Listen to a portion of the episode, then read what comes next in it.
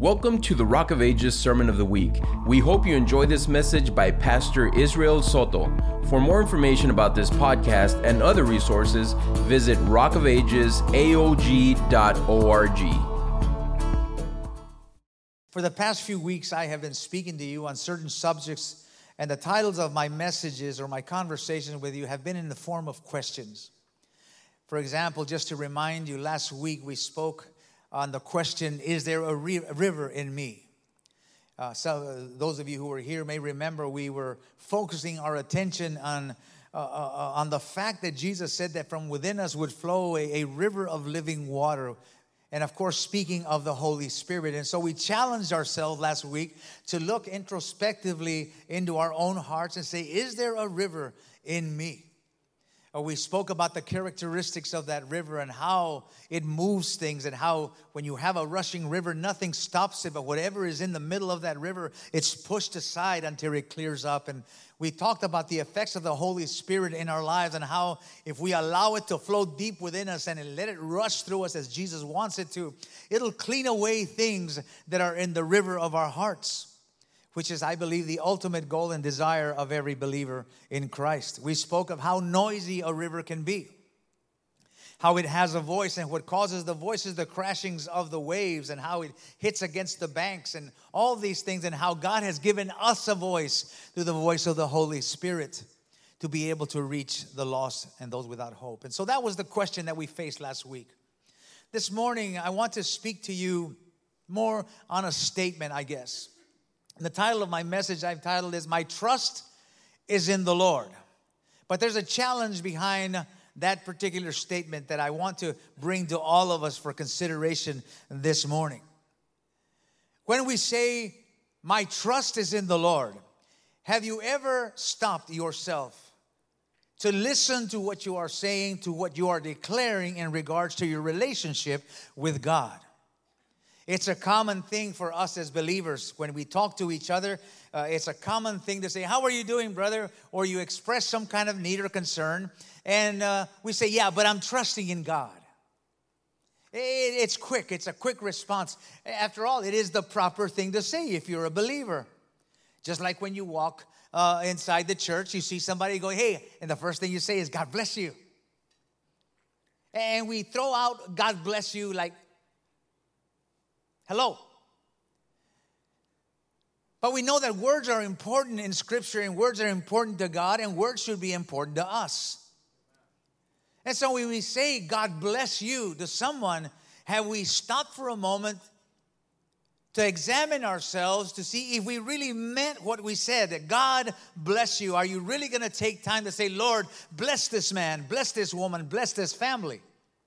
Well, in the same fashion, when you say, I trust in God, and it flippantly sometimes trivially comes out of your mouth over any situation you may be going uh, through. I trust in God. Have you ever stopped to weigh and to measure the importance of that reference of trust in your relationship with God?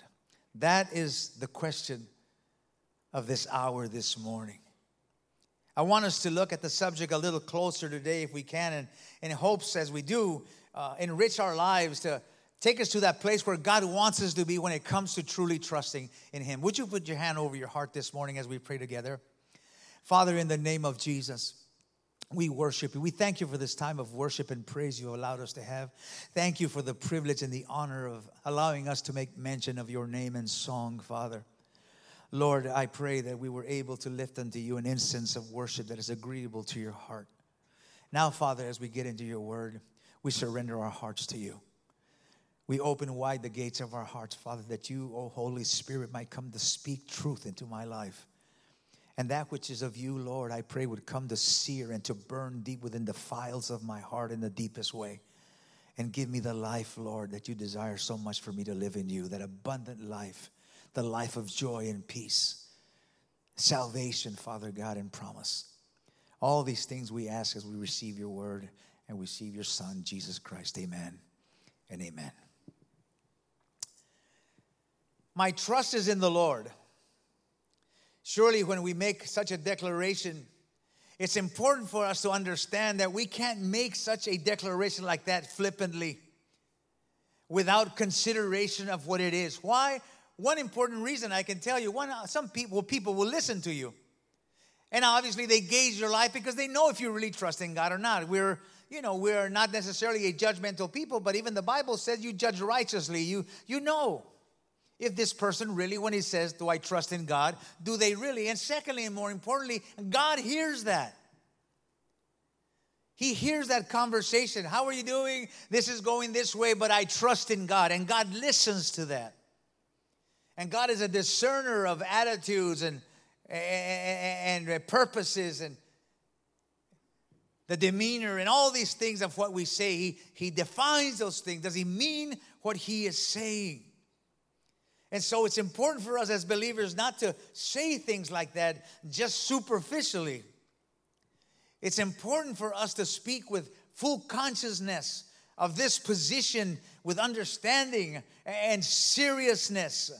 After all, you and I know, ladies and gentlemen, if not, we should know that trust in the Lord is the basis of our whole existence and relationship with God. When it comes to salvation, you trust in God. You're saved because you trust God in Him saying you are saved. I was telling the church this morning of a testimony I heard years ago, but it's ever so present because it meant so much to me because I've wrestled that way at times, and I'm sure maybe one of you here has done the same. I don't know how many of you remember R.W. Schambach. Anybody remember R.W. Schambach? A great preacher, amen. One of the Pentecostal preachers that, I mean, hey, he was on there, and I used to enjoy. I was young. I used to enjoy the way he opened and closed his sermon. He always say, "Reminding you today, you don't have any problems. All you need is God."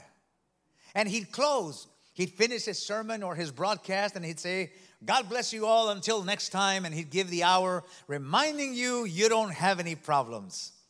All you need is God. Well, that very man gave a testimony of when he got saved, and I'll briefly take you through it for just for the sake of time. I'll go quick. He, he says and how he was walking down the streets of New York that one day many, many years ago when he got saved. And he confesses himself to be the captain of sinners. He was an alcoholic and all these other things that he said he did by his own uh, uh, testimony. But he said he was walking down the boardwalk uh, in a New York street, and in a storefront, there was a little church that had been established there, a little Pentecostal church. And as he walked by, he heard the pastor, kind of just like me, screaming into the people's ears. And it caught his attention. He looked inside, there was some few people sitting there, and in at the very front on top of the podium was a pastor preaching to them about Jesus and it attracted him so he walked inside and he said that that meeting was for him obviously because as soon as the pastor began to preach he felt things begin to happen deep within him the word began to impact his life and he began to melt away if you would in who he was and even he said and if i was in any way uh, uh, uh, uh under the effect of alcohol i was sobered Everything went away. I was absolutely conscious in the presence of that pastor and that congregation. Well, at the closing, he obviously made a, a uh, invitation for salvation. And he ran to the altar and gave his life to the Lord. And though then there he was saved.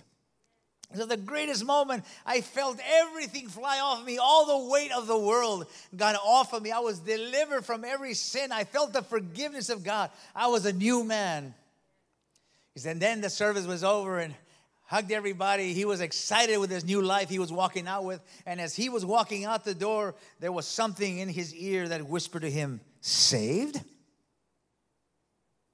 You're saved? sure, you are saved.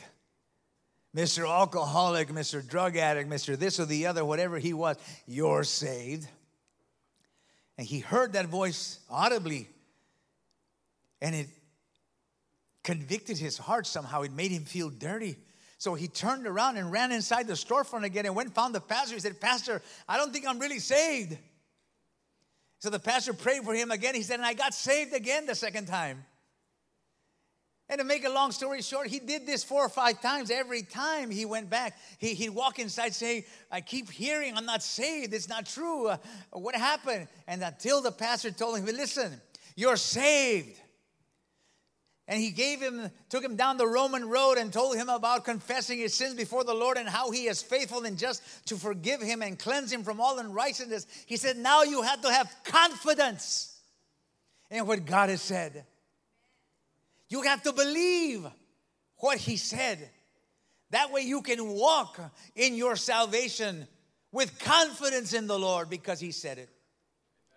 You see, our salvation, ladies and gentlemen, is standing on the foundation of our confidence in God. I can tell you this this morning that if we truly had confidence in the Lord in everything that we do, we'd be living, living different lives, many of us.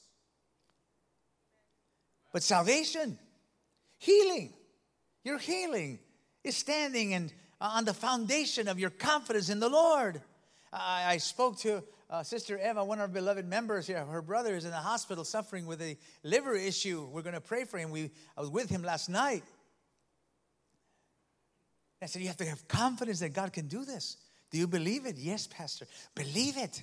Don't let anything shake you. Your healing is standing on the authority of God, having said that He is the Lord, your healer. Confidence. Our provision, if you're going through dire straits at home, some economical lack, uh, you have to believe that He will meet all your needs according to His riches and glory. See, the importance of confidence, our security. As a matter of fact, our final destiny to be with the Lord in heaven is depending on the confidence we have that He said we would be with Him in glory. John chapter 14 will take a whole new meaning if you truly have confidence in the Lord when He said, Don't let your hearts be troubled. Believe in God, believe also in me. Have confidence. He said, I'm gonna go prepare a place for us. If it were not so, I would not have told you. But if I go, I'm coming back and I'm going to take you with me so that where I am, you will be also. How many believe that this morning? How many believe that Jesus is true? How many believe that when he said that, we can have confidence on that statement? You see, our final destiny, our final frontier is based on the foundation of how we have confidence and trust in the Lord. Has everything to do with our relationship. But yet we treat confidence in such a flippant way. I mean, how many times, including myself, how many times that we had a difficult day, and in a moment's time you say, Where's God? You're going through some kind of suppressed time in your life, a deepest moment in your life, and all of a sudden, all the even though you had just finished telling somebody, "Oh, I trust in God," all of a sudden something comes contrary to your life, and all that trust you had flies out the window. How many know what I'm talking about? It happens. It does. Happens to all of us. Even though we know scripture, and the scripture says in Psalm 9 and 10, those who know your name will trust in you because, oh Lord, you did not forsake those who sought you. We have scripture deep within us that tells us that God is faithful, yet we hold on to trust very, very looselessly. Having trust, ladies and gentlemen, is like keeping your eyes on the lighthouse while you're in the middle of a raging storm. It doesn't matter how hard the winds blow, doesn't matter how high the waves crash. If you'll keep your eye on the lighthouse, it'll always lead you to shore. Isaiah 26 and 4 reads, Trust in Jehovah forever for in the Lord is the strength of the ages.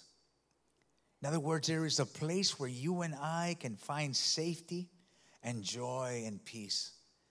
And that is on the island, that is on the platform, on the cement of confidence in God. The Lord would have us all this morning to understand this today in the deepest way. We're going through so much in our lives today. The Lord listens to bold statements that we make when you say, I have confidence in the Lord. And He gauges you and He looks at you and He says, Do you really have confidence in me? And God looks at you not to judge you, but He looks because His desire is that when you do make a statement like that, you mean what you say. That you truly believe with all your heart that you have an embrace of the Father, a constant embrace of a loving Father who's always available at every moment and through every challenge you may face in your life. He wants you to get to the point where you know that no matter what, He is there holding you up. What does trust look like in our lives? And how can we build that up? Well, I want to give you just a couple of principles this morning, if I can. How can we develop trust? Some of us are having trouble. There was a man in Scripture who said, Lord, help me with my unbelief, help me with my lack of trust. Some of us need that especially when we're going through dark times. It's easy. I'm not saying it's not e- it's, it's not uh, difficult to hold on to that because again, we speak we spoke uh, just a couple of weeks ago on how uh, useful and how this awesome this world is. We live in a world of so many resources that we are sooner to go and purchase our own supply of help than to come and trust and have confidence in God. But how do we do that? How do we let God supersede all the other helps in this world? How do you get away from a psychologist and having him teach you the 12 step help program and learn how to trust in the Lord? How do you get away from the AA meetings? and Get away from alcoholism and trying someone to teach you how to work with alcoholism instead of having confidence in God to deliver you. How do we do that? The answers I'm going to give you this morning are very simple. They may not sound very divine or revelational to anybody, but the fact of the matter is, as simple as they are, they are not easily practiced. And the first principle I will give you this morning, if you want to grow your confidence in the Lord, is to know Him. Wow, that was mind blowing, wasn't it? Wow, Pastor, we came to church today so you could tell us something that's so easy, right? Man, thanks for wasting our time. But my question to you is do you? Do you know him? Do you? Remember, he's listening. Changes the chemistry of things, doesn't it? It's not a flippant saying anymore. It's not a little trivial principle. Well, you just got to know God. Oh, I do know God. Do you? Is that why you were growing crazy when you couldn't pay your light bill last month? Is that why you were biting your nails off when they told you that your wife was sick? Is that why you were irritated and frustrated because the answer you were expecting didn't come? Oh, but I trust in God. Think again. How do we build that trust? It's by knowing God. Moses was given a very difficult task to do in leading the people of Israel out of Egypt. He refused to go until he knew who God was. He refused to move until the glory of the Lord was revealed before him. Why? Because Moses knew that until he knew who he was, that confidence would grow in him and it would propel him towards good service. Building up our confidence in the Lord, ladies and gentlemen, some of us are just barely dangerous for hell. Some of us are just probably that big a threat to the devil right now because we know that much Bible, we know that much about, about God.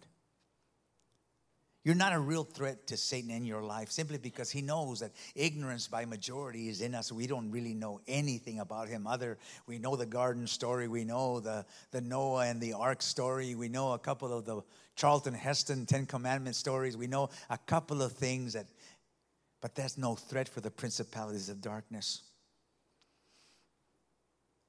That kind of knowledge will still keep you in a world of stress and frustration and failure. Knowing God. Moses refused to move forward until he knew who he was. Tell me who you are. And we know the story when the Lord passed in front of him. He described himself, This is who I am. And from there, Moses was able to harvest strength for himself to move forward. Why? Because he knew now who he was representing and who he was being represented by. It makes all the difference in the world. All the difference in the world. In the scripture, and I've preached to you before uh, years ago, months ago, whenever it was, on how we know the Holy Spirit because the Bible gives them specific names that you and I can understand. And so in the scripture, we find the word God. It's, it's in the Bible, in a lot of places, the word God. But there are specific things that you'll find about this God by the names he gives himself for us to know him. And I'm just going to mention just a few. Hopefully, this will intrigue you to go into your Bible and begin to learn the names of God. Because if you learn the names of God, you'll learn what He can do. And when you know what you, He can do, you'll be able to trust Him with the things you need. Is that elementary enough? Amen? Once you know God and the things He can do, whenever you need something, you know if He can do them or not. And so you can trust in Him. You see, people don't become friends, ladies and gentlemen. We have a lot of acquaintances. I, I gather to say this without going off the edge here. All of us have a lot of acquaintances, but we have very few friends. That's a good place to say amen. Doesn't mean you're unfriendly, it means you're smart. We have a lot of acquaintances. I have a lot of us. I have hundreds of associations, friends, and acquaintances, but I have very few friends. Very few. And I'm going to tell you who becomes my friend those who I know. Because you see, knowing someone will do two things to you it will teach you to stay away from them. Some of you are losing friends already. It'll teach you to stay away from them, or it will grow your trust in them. Why didn't you call me, man? Oh, I was busy. I'd never call him. Why didn't you guys come over? Oh, yeah, we wanted to. No, you didn't. You're lying. Because you know, you know them. That's the same thing in relation to God. How will you know to get closer to God if you don't even know who He is? Did you know that Jehovah is known by Jehovah Rohi? The Lord is my shepherd. You know what a shepherd does? A shepherd feeds his sheep. He guides his sheep. He protects his sheep. He cares for his sheep. You know, he is known as Jehovah Jireh, the Lord shall provide. That means he is able to give you what you need. He sees that you don't go in the time of lack, that his purpose, his supply store is always available for whatever need you have. Do you know that his name is Jehovah Rapha, the Lord who heals? That means that he fixes your body, your mind, your soul, your emotions. He is able to tweak you into good working. Did you know that about the God that you serve? Did you know that his name is Jehovah Nisi? The Lord is my banner. That is, he is your representative. That you don't have to sound your own trumpet, that God will represent you. Remember, he told us that whenever you face opposition, don't worry, the Holy Spirit will represent you. You don't have to toot your own horn, God will toot it for you. When Jesus was baptized, the Lord took off from his throne and flew down in the form of a dove. He said, This is my son, in whom I am well pleased. How many times has God ever stepped in for us? When people are accusing you of something that's not true, someone's trying to undermine you, but all of a sudden you feel the wind from heaven come, leave him alone. This is my son in whom I will please. And all of a sudden the devil's mouth is shut. Ah. Jehovah Nisi was present. You see, when you know him by name, ladies and gentlemen, then you begin to trust him when you need something he can do. And I don't know about your God, but the God that I'm preaching to you about is a God who has no impossibilities. He is the God of impossibilities. He can do all things. But do you know him? Jehovah Shalom, He is our peace. Jehovah Shammah, the Lord who is there, He never leaves you or walks away from you. You'll never get a busy sign when you call Him on the phone. He'll never abandon you in the middle of the night while you're soaking your bed with tears because these things have gone wrong. He is there, right there, never abandoning you. Wow. And still you say you have confidence in Him flippantly. You see, God doesn't want us to just simply say we trust Him, He wants us to trust Him. He wants us, but the only way we're going to get to that place, ladies and gentlemen, you and I, is by getting to know what He can do, who He is. Some of us have not read the Word of God in years. The only Bible some of you guys read. I'm not scolding you, I'm teaching you the truth. Anybody want the truth this morning? How many know this? This is not Rock of Ages nursery. This is a place for the building of soldiers in the Lord. We are in the Lord's army. Come on. Hallelujah. You're going to have to learn how to fight for your life out here, ladies and gentlemen. Here, everybody can get along and say amen and how you doing. Outside in the world is a different story. They don't like you out there. You're going to have to learn who's fighting with you. You're going to have to learn who to trust and who not to trust out there. Discernment. And I'm telling you, the Lord is someone we could trust all the time.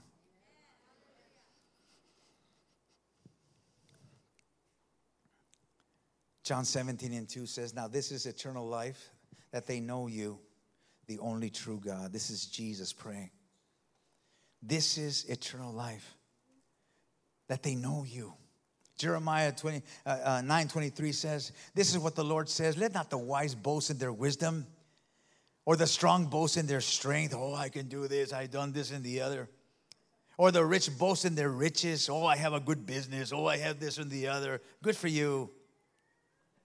But let the one who boasts boast about this, that they have the understanding to know me. You want to know where the pride of life is? The fact, the fact that you were able to accomplish and you have 15 degrees on your wall in your office? No. That's all good. Thank God for that. Thank God for wisdom, for knowledge, for schooling. Thank God for great businesses. Thank God, thank God, thank God for the blessings. But that's not the goldest medal of all in your life. The treasure of your life is to be able to witness and testify I know him and he knows me. I have confidence in him. Secondly, this morning, how else can we grow our confidence? What can reveal our confidence in the Lord? It's very simple. Again, this is not very revelational or divine knowledge to you, but not easily done. So before you're quick to answer and say, Amen, this is what I do, think again.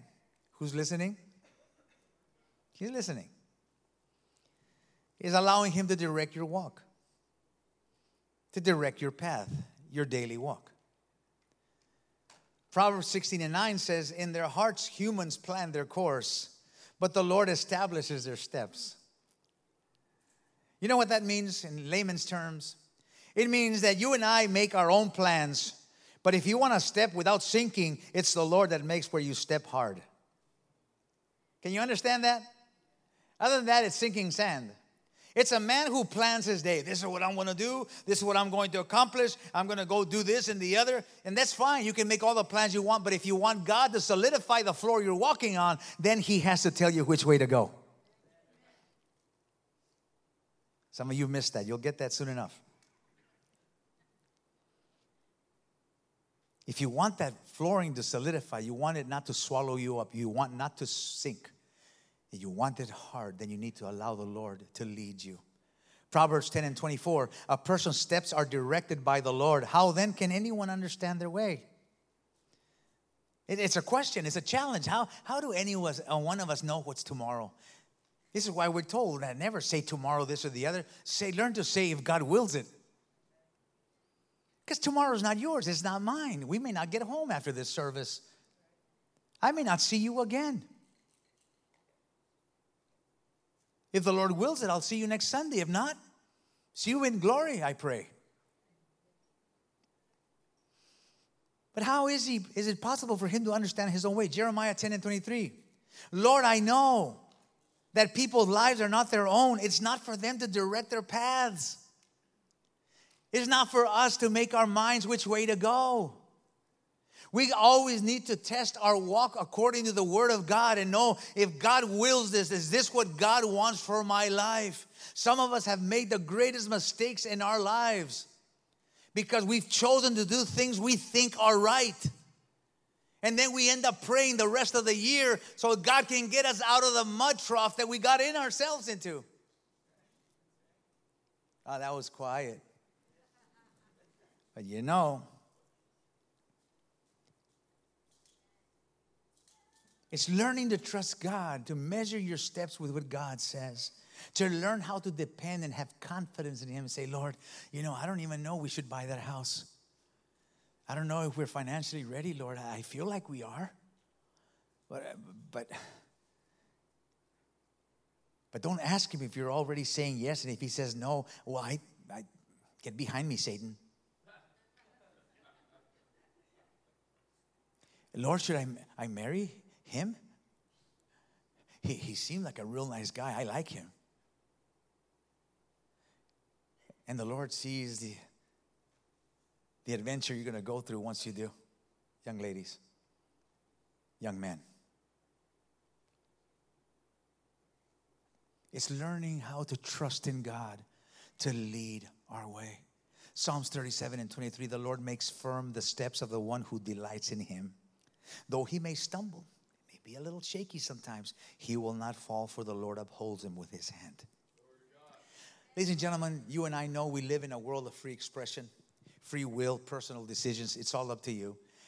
Some people foolishly say, well, every, every mind is its own world. I don't know who, he must have been smoking something. I don't know what, who came out with that stupid saying.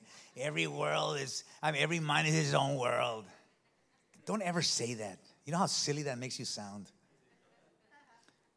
It looks like you, some of you older guys like me, like you smoke something, it's still not out of your system when you're in high school. Ah, every world, every, everyone has their own interpretation. You know, really spastic, absolutely spiritual. And God's looking at going, man, you're dumb. Man, you're dumb. Look how successful you are. How can a man understand his ways? God has given us freedom and He has given us the will. We've talked about that before. But we need to understand that even that free will needs direction. Because we don't know anymore. The farthest you know right now is that very last breath you just took. Did you know that? You know how far ahead you know? Take a breath. That's it. That's all you know, man. You don't know anything else because you don't know the next breath is coming. So for us to boast and to say, well, you know, next summer we're going over here to spend two days in, you know, over here in Tahiti, man, and time you know it, everybody's gathering in your honor here at.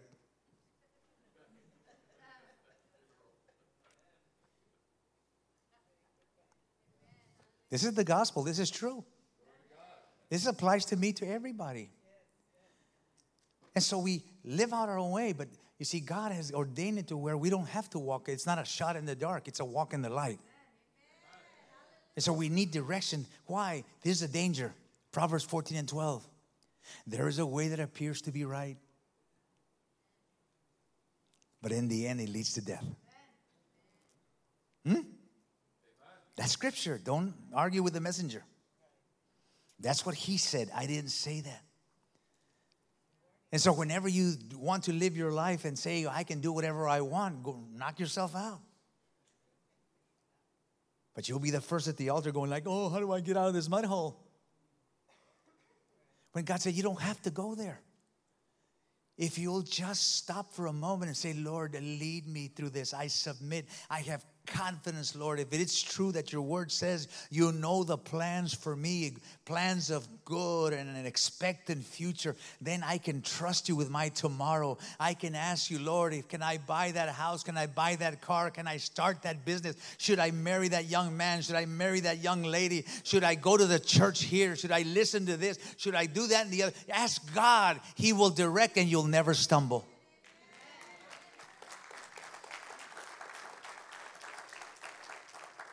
This is why we live in a depressed world. We live in such a world with so, so much.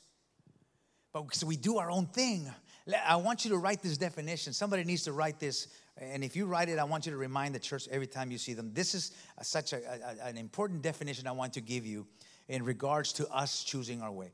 Please write this down somewhere or remember it. Good intentions are not justifications for wrongdoing. Just because you think it's right will not excuse you from doing what is wrong. You understand that? And some of us have experienced that. Hey, I didn't mean to do that. Yeah, but look at where you're at now. Well, I did it because, uh, you know, I, I thought it would work. I mean, I was thinking, I put a lot of thought in it. This is what I thought. Yeah, but it was wrong. You have the instructions, you've been told how to do it.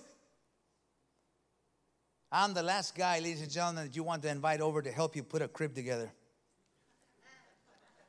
You can ask my wife, I give you permission to do that. I'm really bad with instructions. I'll end up with a leg pointing up, and I'll, somehow, I don't know if you guys do, but I always end up with about 30 screws left. That's just me.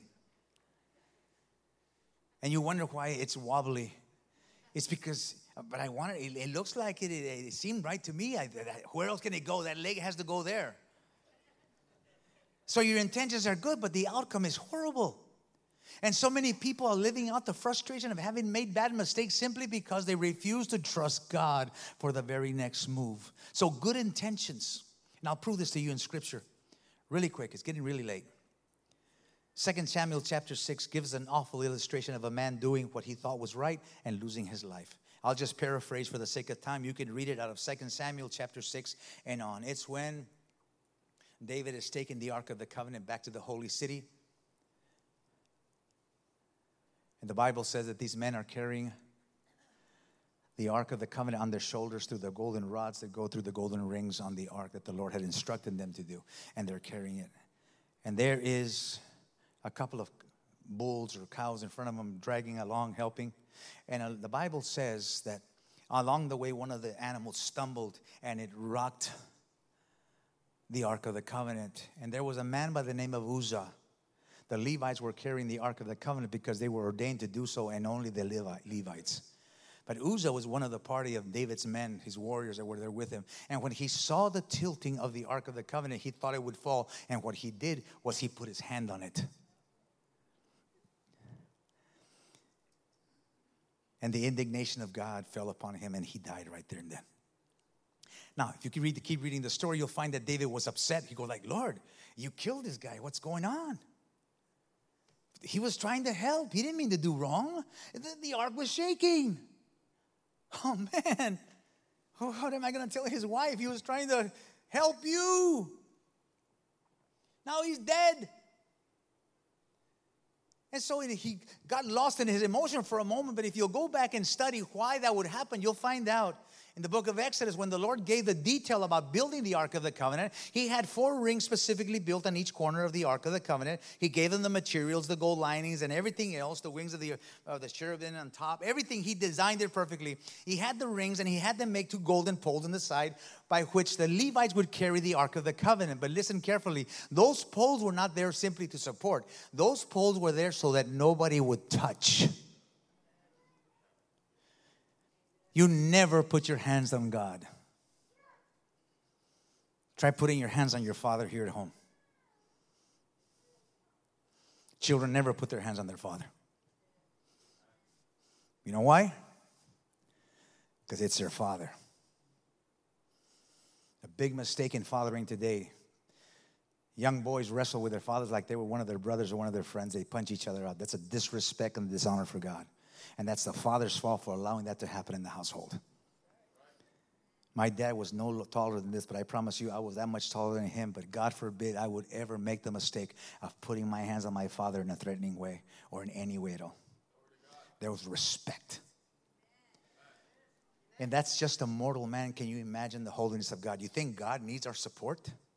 You think someone can bridle God and hold him and say, Oh, you might fall, God? And so the point is that though he wanted to do something good, he still disobeyed what the plan was. You keep going a little bit more, and then you'll find the next story, and we'll speak about Saul. Saul again lost something very grave, very difficult for his life. When they were about to, to, to, to, anoint Saul as king over Israel, Samuel, the prophet at that time, spoke to Samuel. He said, Listen, you're so, this is what's going to happen. We're about to anoint you as king over Israel, but this is what you're going to do. He said, You're going to go, there's going to be a, a, a battle that's going to ensue here, but you're going to travel down this way. You're going to find a campment of the Philistines over here on this side. And when you meet some prophets there, when you walk amongst them, the Spirit of the Lord is going to come over you. You will prophesy as they do. And that from that moment, the Lord is going to anoint you and you will begin to lay hands on stuff and God will be with you. This is going to be a certain confirmation in you. After that, you wait for me seven days, he said. Don't you do anything else. You wait for me seven days and I will come down for where I'm going. I'm going to town for a while. And seven days, I'll come back and meet with you so that you can bring the offering to me and I will show you how to offer offer a holocaust unto the Lord, a sacrifice unto God. Well, we have the whole story, and we see that everything Samuel said did happen. He, he was empowered by the Holy Spirit, and all these things began to happen. But the seventh day came, and the battle was there, and it was a heavy battle, and they were outnumbered. And the army of, of Saul got a little scared. They began to scatter, and so Saul didn't know what to do. He said, Well, bring me the sacrifices, let's offer unto God. That was not what he was told to do. And right as he finishes his offering unto God, thinking it was acceptable because it was the right thing to do. Samuel said they were going to do it anyway, so uh, what, how bad could that be? I'll just do it now. And Samuel got there and said, well, Hey, Saul, what's going on? You know, well, uh, we just sacrificed. And he says, Really? What a foolish thing you've done. Why? Weren't you going to do this? I mean, what did I do? He said, You know, had you obeyed, the Lord would have lengthened your kingdom forever. But because you've disobeyed, your throne will last only a short time. Now God's going to look for a man after his own heart because of this. And he lost his crown. You see, a good deed can be often the enemy of doing what is right. Doing something good can be the enemy of doing something right when it comes to God. Because if God gave us specific orders, then He's given them because He knows what those orders are. Now, we make mistakes in life all the time, and it's not going to be death, and we're not going to lose a crown, and you know, you're not going to drop dead here because of this or the other. But we've suffered loss, you and I, because of mistakes and things that we've done, thinking that we were doing the right thing. All of this happens, ladies and gentlemen, because we have no confidence in Him guiding us. We've made bad business deals. We've had relationships with wrong people. We've worked at the wrong place. We've gone to the wrong church. We fellowship with wrong thing. We've, we've done this wrong thing and we've suffered consequences, all based. You know, what's, you know what Saul confessed in scripture you'll find? Listen to what it says in the chapter, in the uh, uh 12th verse of 1 Samuel 13 and 12. Listen to what it says. Let me just read a little bit just to bring the context to it. This is Samuel getting there. Verse 11, 1 Samuel 13 and 11, 9 11. What have you done? asked Samuel. And Saul replied, When I saw the men were scattering and that you did not come at the set time, and that the Philistines were assembling at Michmash, I thought now the Philistines will come down against me at Gilgal, I have not sought, and I have not sought the Lord's favor. I, I haven't done anything. I, I just thought to myself, so I felt compelled, he says, to offer the burnt offerings. He said, You've done a foolish thing. It happens. This is why it's so important for us to embrace confidence, ladies and gentlemen. Us as homes, husbands, and families represented here today, when you're going to do something, learn to pray as a family for direction because the consequences may not be death or falling by the ark of the covenant or losing a crown, but you may lose, uh, uh, uh, suffer sufferings of some sort. It may cause friction in your family, uh, your children, something. A loss of finances, whatever it is. This is why confidence is so important in the Lord. This is the kind of obedience the Lord wants us to have a trusting obedience. Remember Mary and Martha? Lazarus had died. They went and found Jesus. They said, Lord, do it now. He needs immediate attention. Our brother has died. He said, No, he'll wait for him. I'll get there in time. Just, just do what you're told. Confidence. Confidence. Thirdly, I conclude this morning. Stop worrying, ladies and gentlemen. Stop worrying. You know, this morning is such a blessing to me. I had several people come to me after I finished preaching this morning, and they gave me a big hug and said, You know what, Pastor? I needed that so much. I've been so worried and depressed. Hey, I know the feeling. Nothing can reveal your confidence in the Lord by you refusing to be worried about issues. Trusting in God, let me tell you this morning, it's not something we do once but it's a living, active relationship with our Heavenly Father. We are told to trust Him on a day to day basis. Let me give you some statistics quickly. This is important for you to know concerning stress. Chronic stress is linked to six leading causes of death, including heart disease, cancer, lung ailments, accidents, cirrhosis of the liver, and suicide, according to the American Psychological Association. Repeated or severe activation of stress hormones can increase levels of inflammation throughout the body, which can then, in over time, lead to damage of the heart and its arteries. Toxic stress can even damage the immune system, leading to a higher risk of infection or development of autoimmune diseases, all in stress. Why do you think the devil really enjoys stressing people out? Because it'll kill you. And worse than that, it'll take you to a place where you have no confidence in God.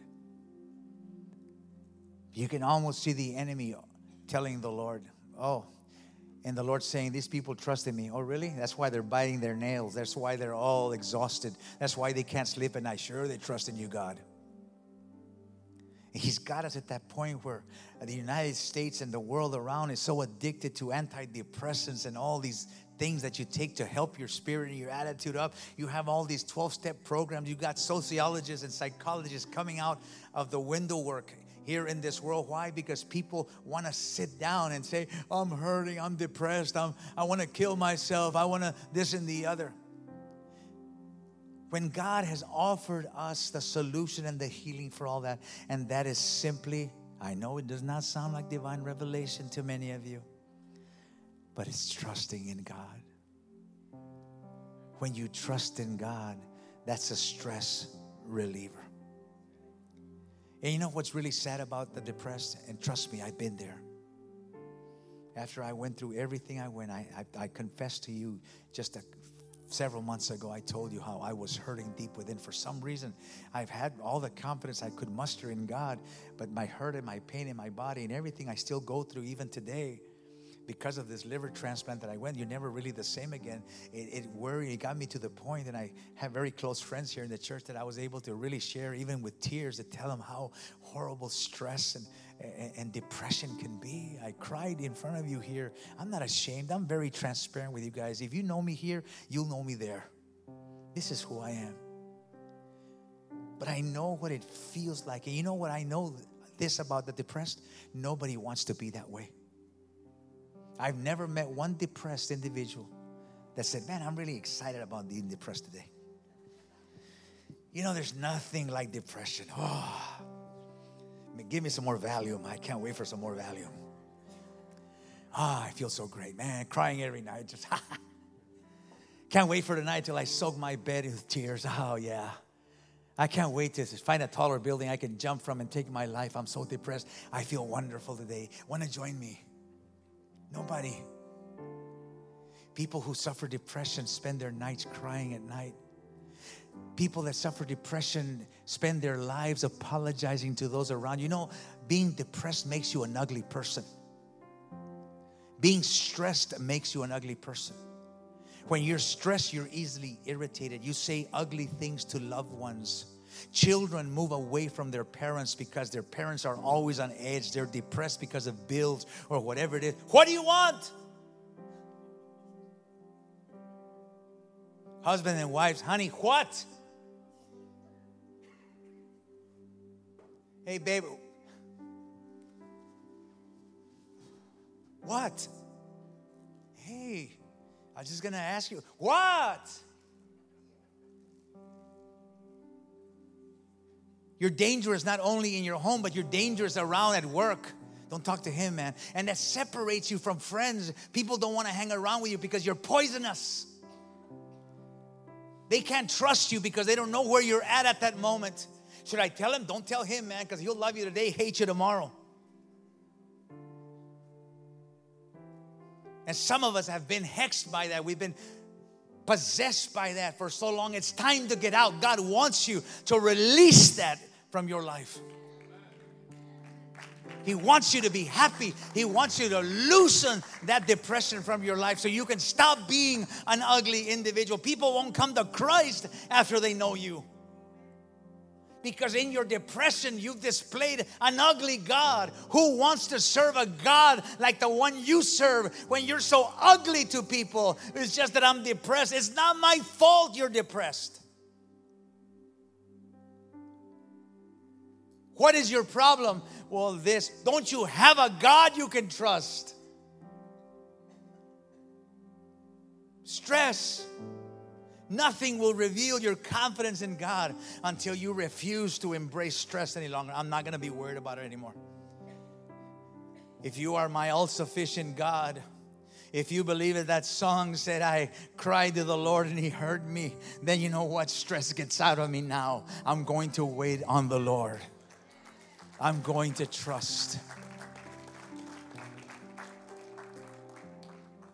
The apostle wrote in Philippians 4 and 4, he said, Rejoice in the Lord always. And again, I say, Rejoice. Let your gentleness be evident to all. When you're stressed out, you're an ugly person. There's no gentleness in you. Nobody wants to talk to you. Don't be blaming people. Nobody likes me. Sometimes you're just a plain unlikable. The Bible says that he who desires friends must prove himself friendly.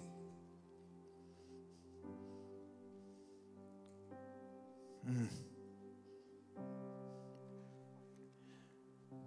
I will say it again rejoice. Let your gentleness be evident to all. The Lord is near. He said, Be anxious for nothing. But in every situation, by prayer and petition with thanksgiving, present your request to God. Here's the promise and the peace of God that transcends all understanding. You'll never know how He does it, and it's not your business to know how He does it. You may remember that crippled man that the Lord said, Pick up your mat and walk. He started jumping around the people, and people say, Hey, who did this? How he did it? He goes, I have no idea, but if you want some, find him. How is it you can see? I have no clue how he did it, but I can see if you need some, find him. So it's not my business how God does things. My mind isn't that big to wrap my mind around how majestic are the things He is able to do, how beyond fathoming are the ideas of the Lord, and how He can heal a cancer, how can He restore a broken heart, how He was able to save a man like me. I don't know, but I know I can trust Him. I know I can believe Him. I know that whatever I need, I can come to Him and He has the answer because He said He would.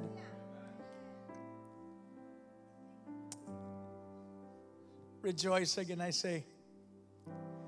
Don't be anxious about anything, but in every situation, by prayer and petition, with thanksgiving, present your request to God, and the peace of God, which transcends all understanding, will guard your hearts and your minds in Christ Jesus.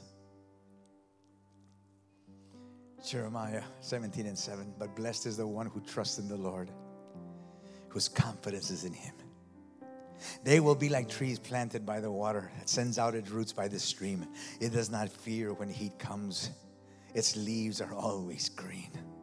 It has no worries in a year of drought, it never fails to bear fruit. I love this passage I'm about to read as I ask you to stand.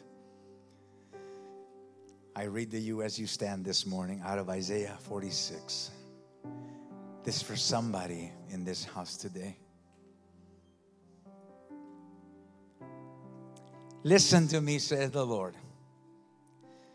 You descendants of Jacob, all the remnant of the people of Israel. You whom I have upheld since your birth. Did you know that God has held you in his hands since you were born? And even before that, he said, I have carried you since you were born. Even to your old age and gray hairs, I am He.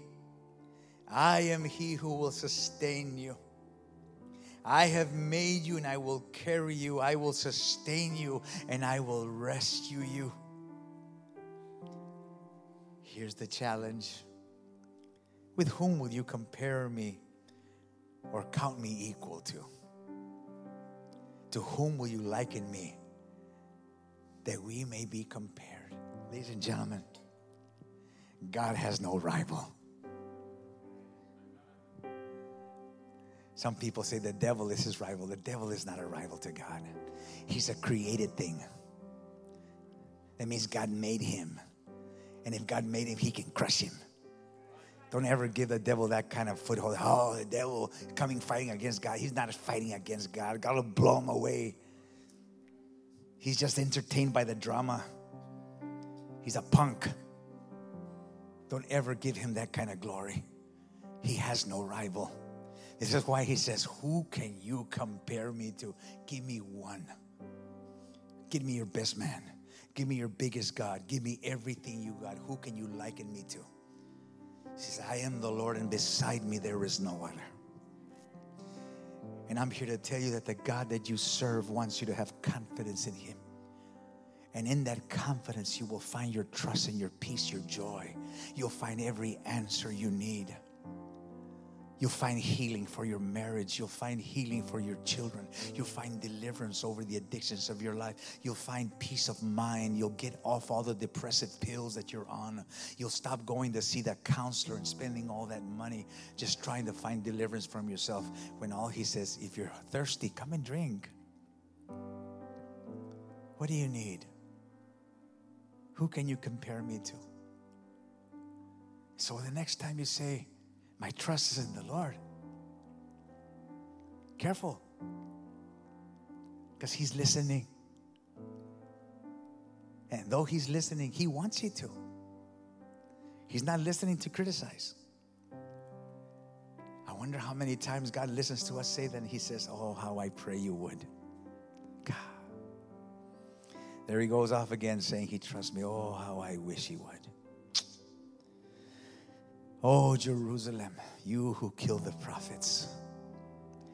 If only you had known the time of my appearing.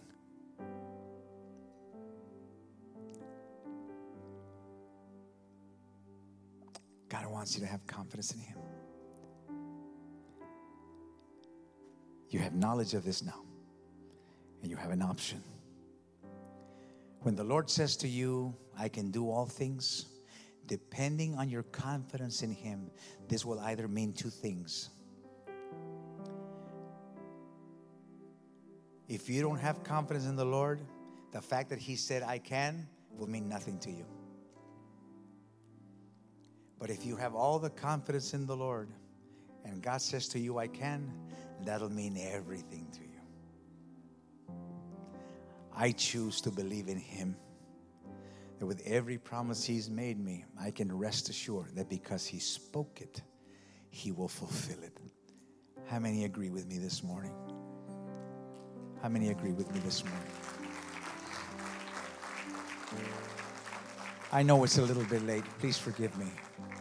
But I feel compelled to open this altar because I believe some of you have to come and leave things here. You see, you have a choice this morning when it comes to confidence. If you believe nothing I've said this morning, then you take all your stuff with you when you leave. Go ahead, knock yourself out. You came in here burdened, God's giving you an answer. God spoke to your heart. You have a choice. You can take everything with you. Take it with you, put it in your car, fill your bags up again, and carry them for the rest of your life if you want. But if you choose to have confidence in Him, then you come and you leave that junk here and walk away free, knowing that you've left them in the hands of someone who cares and will take care of it for you. I choose to unload and cast my cares upon Him because He loves me. Thanks for listening to the Sermon of the Week. Join us next time for another uplifting message. If you'd like to support this ministry and the reaching out of others, you have the opportunity to give at rockofagesaog.org slash give.